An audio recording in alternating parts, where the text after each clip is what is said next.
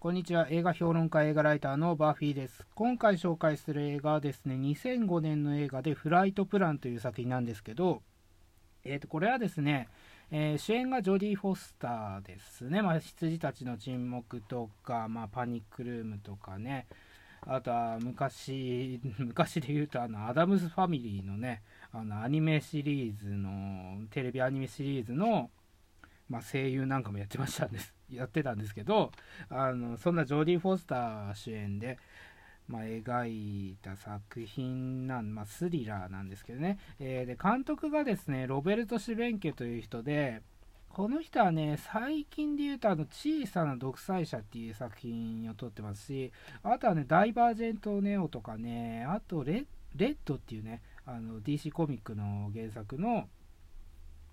あの映画があったと思うんですね。あのブルース・ウィリスとかモーガン・フリーマンとかが出てたあれを監督してたりもしますね。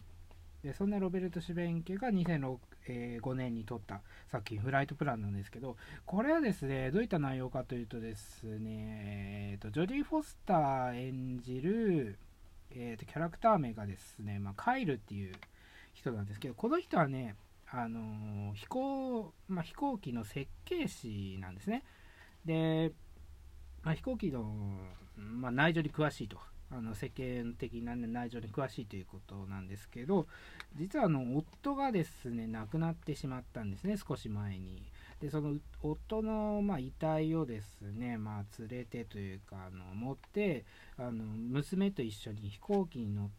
って、まあ、行く途中でですね、娘がいなくなってしまうんですね飛行機の中で。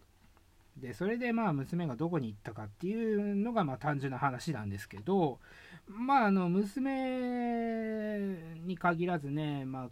子供もそうですし大人もそうなんですけど、まあ、誰かがね急に今までいた存在が消えてしまうという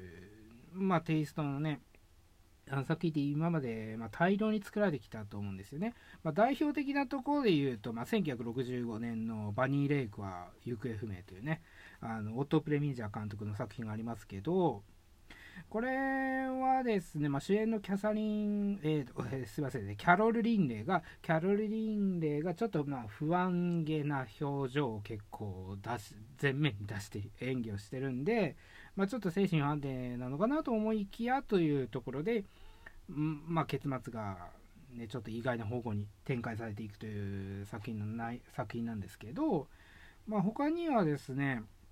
あのヒッチコックがね、1938年にバルカン超特急という作品も撮ってますし、他だと、まあ、パス、えーと、ちょっと変化球であるんですけど、フォーガットンっていうね、2004年にあのジュリア・ムーアジュリア・ムーア主演の作品があったり、あとはチェンジリングも、なんかもうちょっとテイストは違いますけど、そんな感じですよね。2008年の、あの、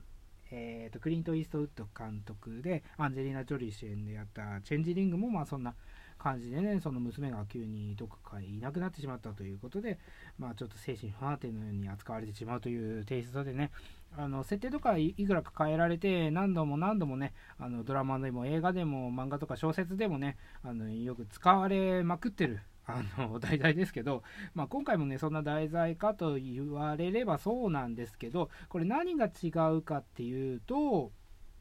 あのね、まあ、911テロのその後のなんだろう航空えーと、航空業界っていうのかなその飛行機の旅客機事情っていうのかなちょっと適切な言葉が見つからないんですけどあのそれがねあのいろいろ反映されてる、まあ、特徴的には反映されてる作品と言ってもいいと思うんですけどこれ特あの、まあ、具体的に何があの特徴的に描かれてるかっていうとまずはねその偏見まあ、アラブ系への、ね、偏見ですよね、まあ、911テロをね、まあ、起こしたのが、まあ、アラブ系ということをね、まあ、決めつけて、でそれでアラブ系の偏見っていうのがね今回もやっぱり出てきてしまってるということでその飛行機の乗客の中にねそのアラブ系の人が入っているんですけど、まあ、それに対してね、まあ、あなたがテロリストじゃないかっていうね、言あの言葉を発してしまったりというそういった問題も描いてますし他にはねあの航空保安官っていうものが登場するんですね。で航空保安官っていう人がね、まあ、登場するっていうのはちょっと不自然だったですよ、それまでの。911テロが起こる、ま、前っていうのは航空、えーと、保安官っていうのはあの登場するのが登場する自体がねあの不自然な存在だったんですよ。というのもね、この、まあ、名前の通りね、その、飛行機の中の安全を守るような形の人なんですけど、911テロ以前はね、全体で30名ぐらいしかいなかったですね。で、あんまり必要視されてなかったですよ。だから飛行機の中でそんなそんな人いりませんよという感じだったんですけど、911テロ以降はね、やっぱりそういう危険性で、テロリストの危険性があるということで、まあ、30名ほどからね、もう数千人規模のね、あの結構なあの組織にまでね、成長したんですよ、その後。で、銃も、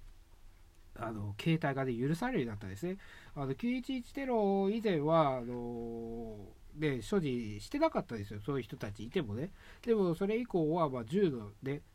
携帯もま許可されることになったということで、この飛行機の中でね、銃を使っても、ま、違和感がないっていうことに一応なってしまったんですね。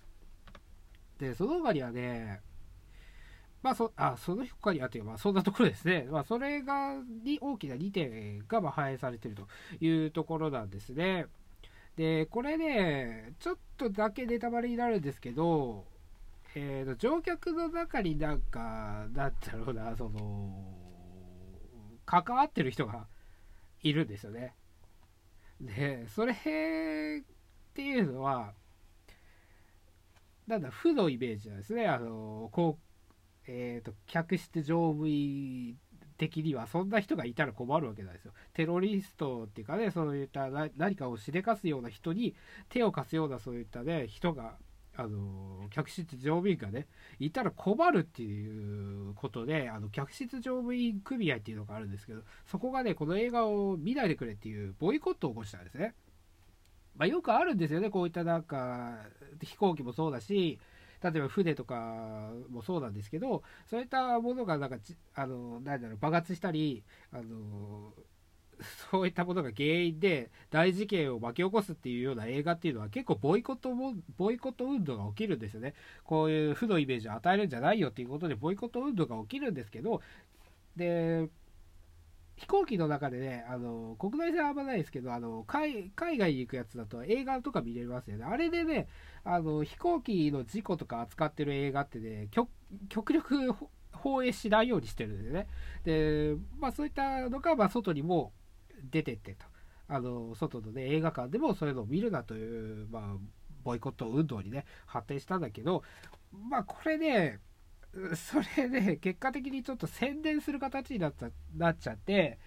あの、それでね、ちょっとランキング入りしちゃったんですね、その話題のせいで。だから、この客室乗務員組合は、あの本当に見せたくないんだったらそれをやらない方が良かったっていうところで、ちょっと残念なあの結果になってしまったんですけど、でこれはね、その、なんだその娘がいなくなったっていうことが、その主人公のね、あのジョディ・フォスター演じるカイルの妄想なのか、それとも本当にいなくなったのかっていうところを、まあ、描いていくんですよ。だから、であのさっき言ったように、そのバリー・レイカー行方不明と同じようなあのテイストで、まあ、浸透していくと。どっちが本当なのかと。で、本当にもともといないんじゃないかっていうような、まあ、結末に向かっていくわけなんですけど、その中で、まあ、どっちの展開もありますよね。本当にいない場合もあるし、本当にいた場合もあるんで、どっちなのかなって思うんですよね。で、この時、この時期のね、これ2006年前後っていうのはね、あの、プチ、なんだろう、宇宙人ブームみたいな感じだったんですね。まあ、1999年前後にもね、そのノストラダムスが、ノストラダムスがあったんで、どうしても宇宙とかね、宇宙人ブームってあったあったんですけど、その後で、その後もね、ちょっとじわじわじわじわね、2000、えっ、ー、と、4年とかで、この前後、前後はね、結構宇宙人ものが、あの、あったんですよ。で、まあ、2002年には、ま、あの、シャバラのね、サインもあったし、その後だと、さっき言ったフォーガットが2004年ですよね。で、宇宙戦争がね、あの、リメイク版の宇宙戦争が2005年だったり、あと、そんな感じでね、いろいろあるんですよ。だからね、あの変化球としてその宇宙人が関わってるんじゃないかっていうね、あの 疑いも出てくるんですよね。まあ、出てくるっていうか、これは見てる側の感覚として、そういうのもありじゃないかっていう別の選択肢もね、その時期はね、出てきてしまってたんですよ。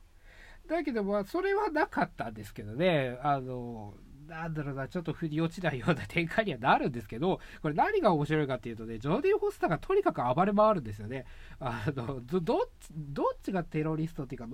まあ、明らかにね、このジョディ・フォスターの方がね、あの、危険人物なんですよね。で、飛行機の内情を知ってるからといって、あの、普通のね、乗客が入れないような場所も知ってるから、そこをね、あの、こじ開けたりして、あの、ガラス割ったりして入ろうとするんですよ。だからもう完全に周りから来たもう本当に、あの、テロリストっていうかもう危険人物っていうところで、あの、周りからの視線が描かれてるんで、そこがね、ちょっと斬新なんですよね。で普通に飛行機に乗っててその、で近くにいるおばさんがね急に暴れ回ってなんか銃銃とか持ってるかもしれないしあの棒を振り回してねガラスとか割ってるってなったらそれはもう恐ろしいですよ。でそんなものがあの描かれてるんでちょっと別の見方もできるんですよね。あの他の乗客の視点で見たそのジョリー・フォスターの恐ろしさというね、あのまあ、それがね、ちょっと本質的に描こうとしてなかったたかもしれないんだけど、でもそれが目立ってしまうという作品に仕上がってます。で、単純に、シンプルに見るとさっき言ったようにその振り落ちないっていうか、まあ、ちょっと、